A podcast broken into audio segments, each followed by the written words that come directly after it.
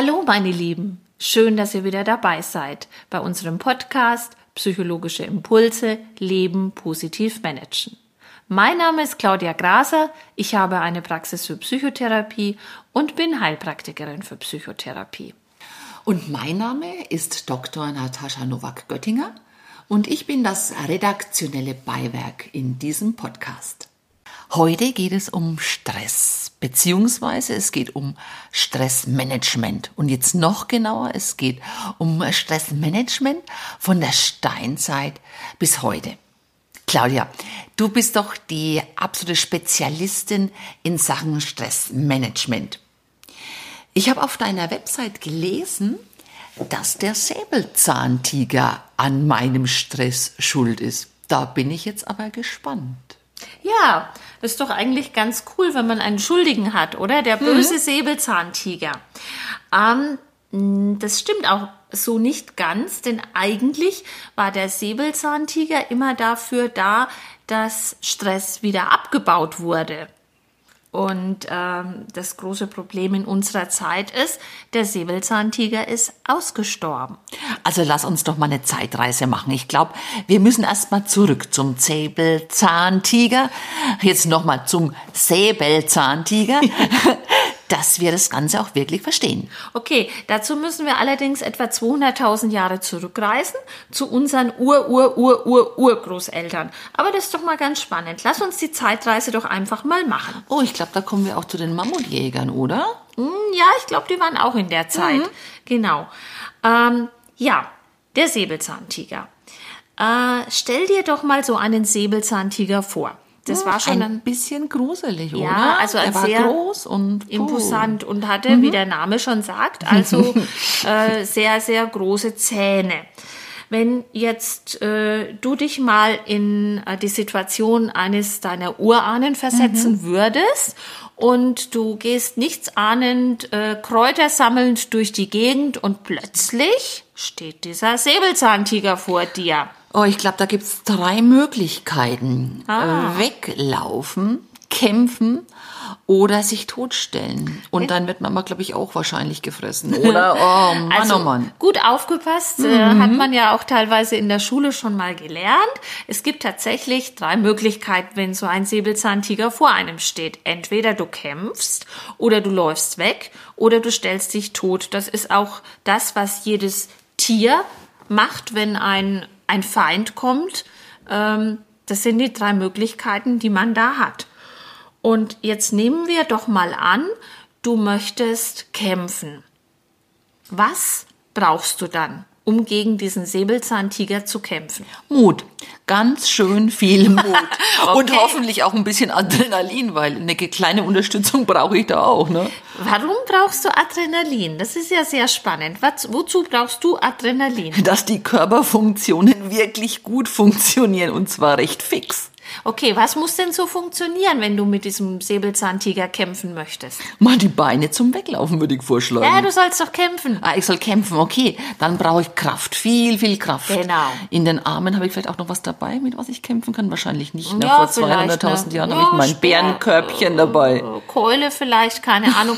Aber also das Wichtigste ist, du brauchst natürlich Kraft. Und um Kraft zu haben, müssen deine Muskeln gut funktionieren. Mhm. Damit die Muskeln gut funktionieren, müssen sie gut durchblutet werden. Mhm. Und zwar fix, wie du mhm. schon sagst. Genau. Also, das ist auch ein Grund mit, warum Bodenstoffe ausgeschüttet werden, wenn Gefahr droht. Und Stress ist übrigens nichts anderes als Gefahr. Und das Kommando geht in deinem Körper. Hallo? Gefahr, Todesgefahr.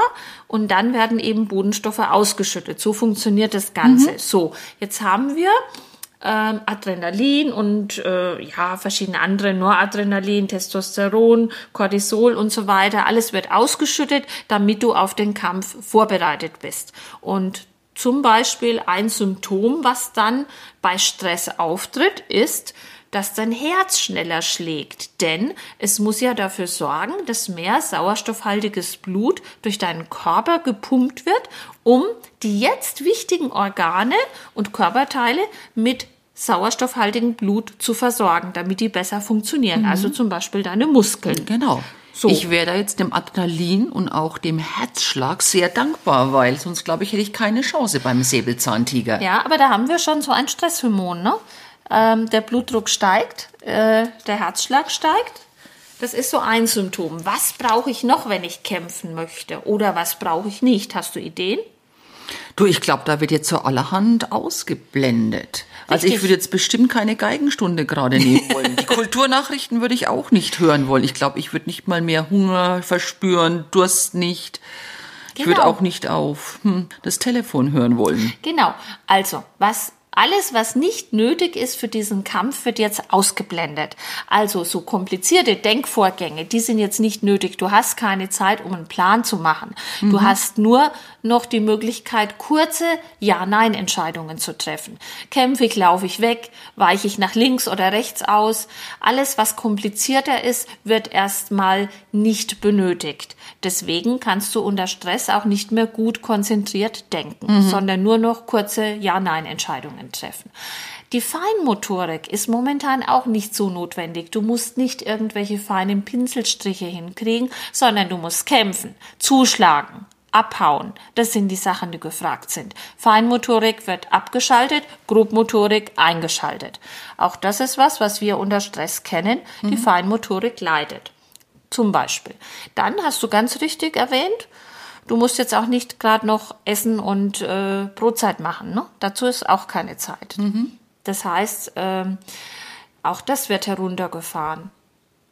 Dann äh, wird zum Beispiel alles heruntergefahren, was, ähm, oh ja, Libido zum Beispiel wird auch heruntergefahren. Auch mhm. für Schäferstündchen ist jetzt keine Zeit. Fällt dir noch was ein? Du, ich glaube, du hast uns jetzt alles gesagt. Also jetzt, glaube ich, können wir mal gucken, ob wir rückreisen ins einundzwanzigste. Jahrhundert. Nein, nein, nein, Moment. Erst, noch nicht? Erst kommt der Kampf. Du solltest ja jetzt mal kämpfen. Wir haben alles hochgefahren, was du brauchst. Und okay. wir haben alles runtergefahren, was du nicht brauchst. Ich habe gekämpft oder habe ich... Nein, du bist ja, du bist fast bereit. Mir fällt gerade noch okay. eins ein. Ähm, zum Beispiel ist der Fokus auch eingeschränkt. Also du konzentrierst dich ja jetzt voll auf diesen Säbelzahntiger. Was links und rechts von dir geschieht, ist dir jetzt erstmal egal. Mhm. Das Wichtigste ist, diesen Feind im Auge zu behalten. Und jetzt kämpfst du. Das heißt, du ähm, schleuderst die Axt oder den Speer oder die, schwingst die Keule oder du läufst weg. Dazu verbrauchst du was? Sehr viel Energie. Kraft, Energie. Genau. Und dann bist du ausgepowert. Mhm. Und indem du dich so ausgepowert hast, sind dann auch die Bodenstoffe, die nicht mehr gebraucht werden, insgesamt verbraucht worden und können sich nicht irgendwo in deinem Körper festsetzen. Mhm. Genau. Kann man nachvollziehen. Ja, und das ist eben das Wichtige daran. Du hast äh, dich, ich sag mal, abreagiert.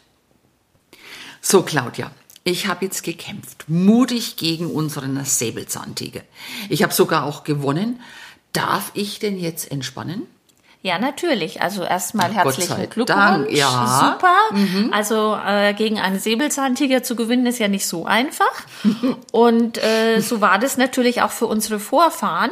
Und wenn die dann tatsächlich den Kampf gewonnen hatten, dann haben die natürlich auch erstmal entspannt. Ungewartet, bis das nächste Untier gekommen ist. Ja, so ungefähr.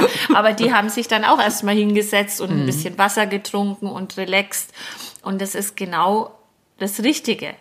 Die Entspannung muss nach der Anspannung folgen. Und äh, das haben unsere Vorfahren sehr, sehr gut gemacht. Hätten sie den Kampf verloren, hättest du den Kampf verloren, oh, oh. dann wäre es auch nicht so schlimm gewesen, weil Na? dann wurden sie gefressen und dann war auch alles an Stresshormonen abgebaut. Und wärst du weggelaufen und wärst dem Säbelzahntiger entkommen, hättest du natürlich durch den Kraftaufwand des Fliegens mhm. auch diese ganzen Stoffe abgebaut und wärst auch in deine Entspannung gekommen. Jetzt würde ich aber gern in die Zeitmaschine einsteigen und dann doch nochmal zurückreisen jetzt ins einundzwanzigste. Jahrhundert. Wie schaut es denn da aus? Gott sei Dank haben wir den besagten Tiger ja nicht mehr. Ähm, schaut es jetzt ganz anders aus mit unserem Körper?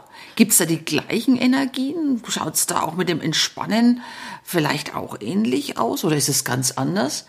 Lass hören.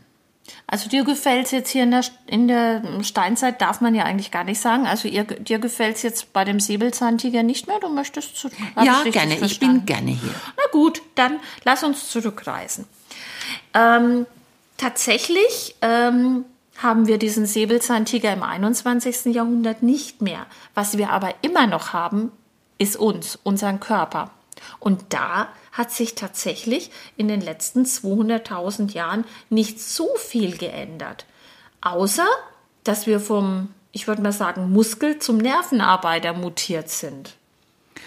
Okay, das heißt, der Kampf auf Leben und Tod ist dann immer noch da, schaut dann aber ganz anders aus, beziehungsweise das Szenario schaut ganz anders aus. Kein Tiger mehr, sondern vielleicht eher der Chef, der genau einem gegenübersteht? Genau. Also das Problem ist, unser Körper hat sich tatsächlich fast gar nicht verändert. Unser Stoffwechsel, alle Abläufe in unserem Körper, die sind nahezu gleich geblieben. Aber das Szenario hat sich tatsächlich total verändert. Wenn wir heute Stress haben, dann bedeutet das oft, dass viele Dinge gleichzeitig auf uns einstürmen. Die Arbeit, das Privatleben, der Chef, Druck von verschiedenen Seiten, und unser System reagiert wie bei Todesgefahr und schüttet Botenstoffe aus, die dann aber leider nicht so abgebaut werden können, wie es früher unsere Vorfahren beim Kampf getan mhm. haben. Dieses körperliche Abreagieren fällt dann irgendwie aus. Gibt es da vielleicht Möglichkeiten? Ja, also ich könnte mir da schon einige vorstellen, die du besonders gerne magst. Joggen zum Beispiel, Gymnastik, Sport, Spazieren gehen, solche Geschichten. Auf jeden Fall besser als den Kollegen verprügeln. Ja, kommt auf den Kollegen an. Manchmal wäre das wahrscheinlich auch nicht schlecht. Na, na, na. Aber tatsächlich ist es so, also Bewegung ist schon ein großer Punkt. Was wir natürlich auch nicht vergessen dürfen, ist die Entspannung. Ah, das gefällt mir auch gut. Genau. Das heißt, wenn du einen stressigen Arbeitstag hattest oder einen halben Arbeitstag und es nähert sich die Mittagspause, dann wäre es mhm. halt sehr clever, wenn du entspannen könntest. Du hast da bestimmt die eine oder andere Idee. Ich glaube, es geht da um diese Qualitätspausen, oder? Genau. Ähm, eine Pause ist sehr wichtig, aber wir verstehen Pausen heutzutage oft schon ganz anders. Ne? Ich kann mich gut erinnern, ähm, es gibt viele Kollegen, die holen sich dann ihr Sandwich oder ihren Kaffee und sitzen wieder vor dem Computer. Vielleicht tippen sie gerade mal nichts, was mit dem Business zu tun hat, aber dann wird halt, was weiß ich, gescrollt durch das Handy oder es werden irgendwelche Webseiten besucht, während man nebenbei so sein äh, Mittagessen verspeist, was dann vielleicht noch nicht mal so das Gesündeste ist, weil es Fastfood ist. Ja, oder das Sandwich oder der Burger. Mhm. Also das sind natürlich Pausen, die qualitativ wirklich nicht so sehr viel bringen. Ne? Das muss man ganz klar sagen. Mhm. Wie schaut denn die gute Pause aus? Mhm. Naja, gut wäre das, wenn du normalerweise jetzt in einem Büroraum sitzt, dass du natürlich nach draußen gehst, dass du mhm. dich ein bisschen bewegst. Das wäre schon super. Ähm, wenn das nicht möglich ist, dann ist es auch schon mal ganz nett, ein Fenster zu öffnen, mal mhm. nach draußen zu gucken, sich mal was anderes anzuschauen, mal frische Luft zu schnappen. Bürostuhlgymnastik, habe ich gelesen, ist was? Sehr charmant, sehr mhm. gut. Wer also das macht, das ist eine tolle Geschichte. Es geht ja auch darum, dass du mal kurz vielleicht deine abgeknickten Beine oder äh, äh, sonstige Körperteile, die sich verspannt haben, Schultern ein bisschen lockerst. Das ist natürlich super.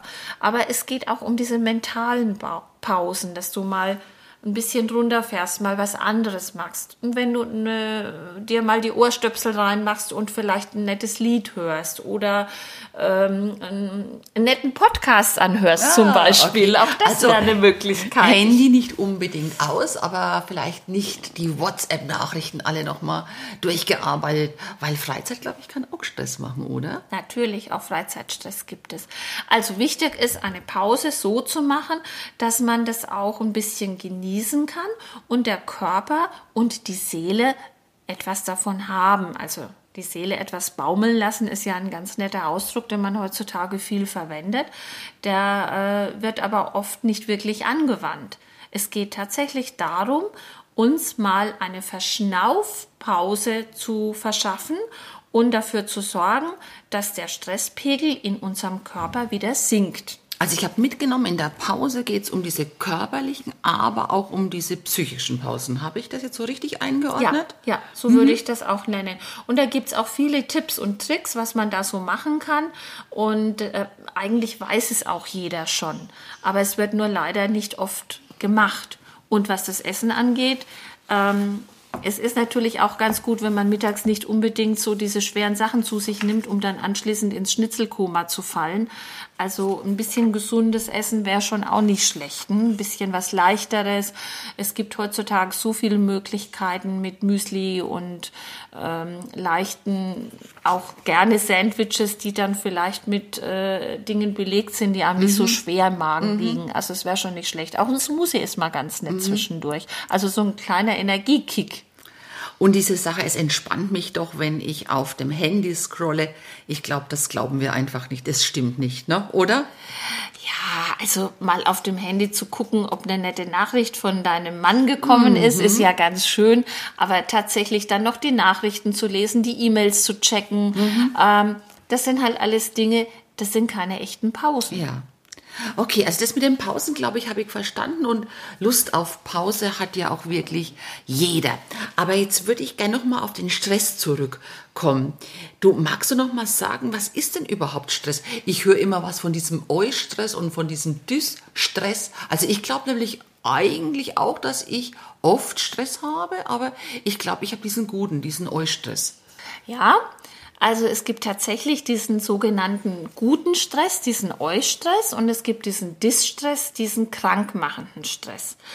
Ich muss dir allerdings sagen, ich habe ja sehr viel äh, das Thema Burnout in meiner Praxis mhm. und äh, gerade Menschen, die es lieben zu arbeiten und die tatsächlich auch einen äh, positiven Stress haben, ähm, auch diese Menschen kriegen Burnout, denn okay. die merken gar nicht, dass sie nur noch arbeiten und keine Pausen machen, weil es gerade so viel Spaß macht. Mhm. Auch das kann krank machen. Das heißt, ich muss auf Warnzeichen hören. Ja.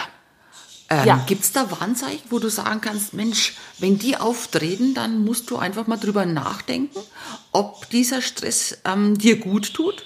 Ja, das ist also eine sehr gute Idee, und äh, ein paar Warnzeichen haben wir eigentlich schon äh, besprochen, als wir ähm, über den Säbelzahntiger gesprochen haben.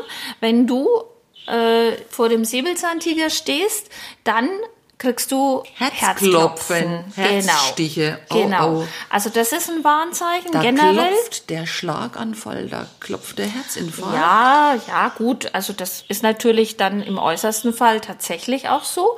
Aber äh, es ist tatsächlich so, dass viele Menschen, die unter Stresssyndromen leiden, äh, einen erhöhten Blutdruck haben, Herzrasen mhm. haben, äh, Muskeln, die sich verkrampfen, ähm, zum Beispiel äh, Verdauungsbeschwerden haben, ähm, über Schlafstörungen klagen. Das sind alles so Symptome und Warnzeichen. Wenn die über einen längeren Zeitraum hinweg wahrgenommen werden, sollte Oder man schon mal gucken. Ne? Diese chronische Müdigkeit, ja.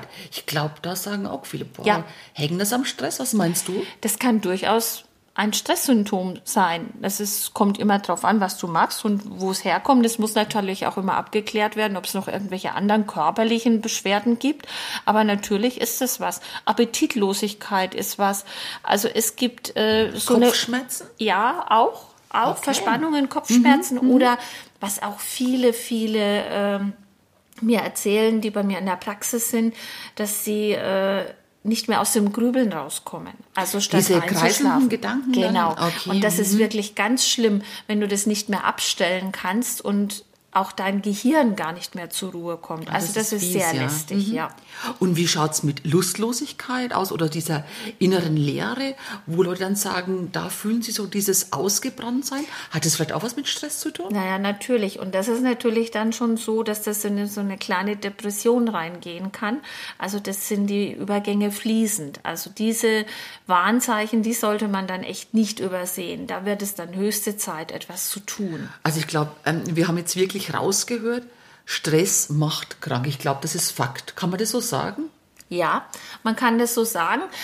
Ich möchte aber jetzt doch auch noch eine Lanze für den Stress brechen. Mhm. Und zwar diesen positiven Stress.